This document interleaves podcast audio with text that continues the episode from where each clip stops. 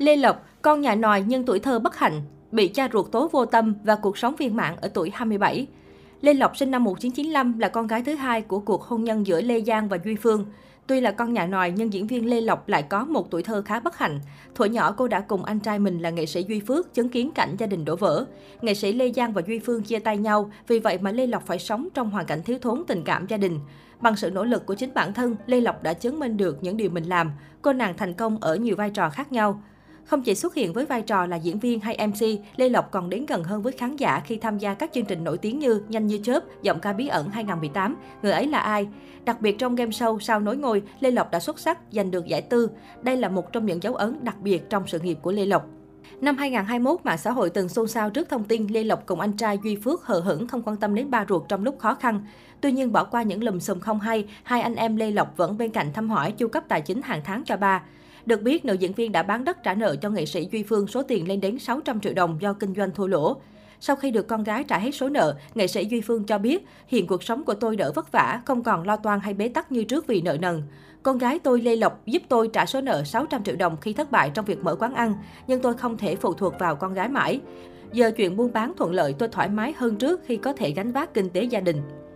Nam danh hài cũng cho biết thêm, Lê Lộc đã chuẩn bị nhiều món ăn, sữa và nhu yếu phẩm cần thiết cho ba. Duy Phương cũng không giấu được niềm vui mừng, tự hào và hạnh phúc vì được các con quan tâm thường xuyên.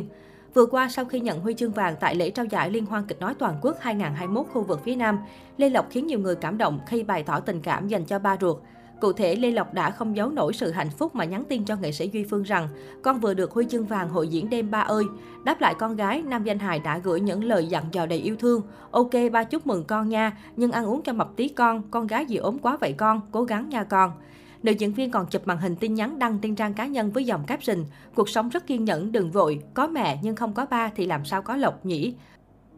Trong công việc, Lê Lộc là một người cống hiến hết mình cho nghệ thuật, không bó hẹp bản thân trong những nhân vật hài hước. Cô còn khiến khán giả cảm động bởi những vai diễn có chiều sâu nội tâm, chẳng ngại làm xấu bản thân để phục vụ khán giả. Thời gian gần đây, Lê Lộc gây nhiều chú ý khi công khai hẹn hò với diễn viên Tuấn Dũng. Cặp đôi khiến khán giả ngưỡng mộ khi thể hiện những cử chỉ thân mật, chăm sóc nhau chu đáo.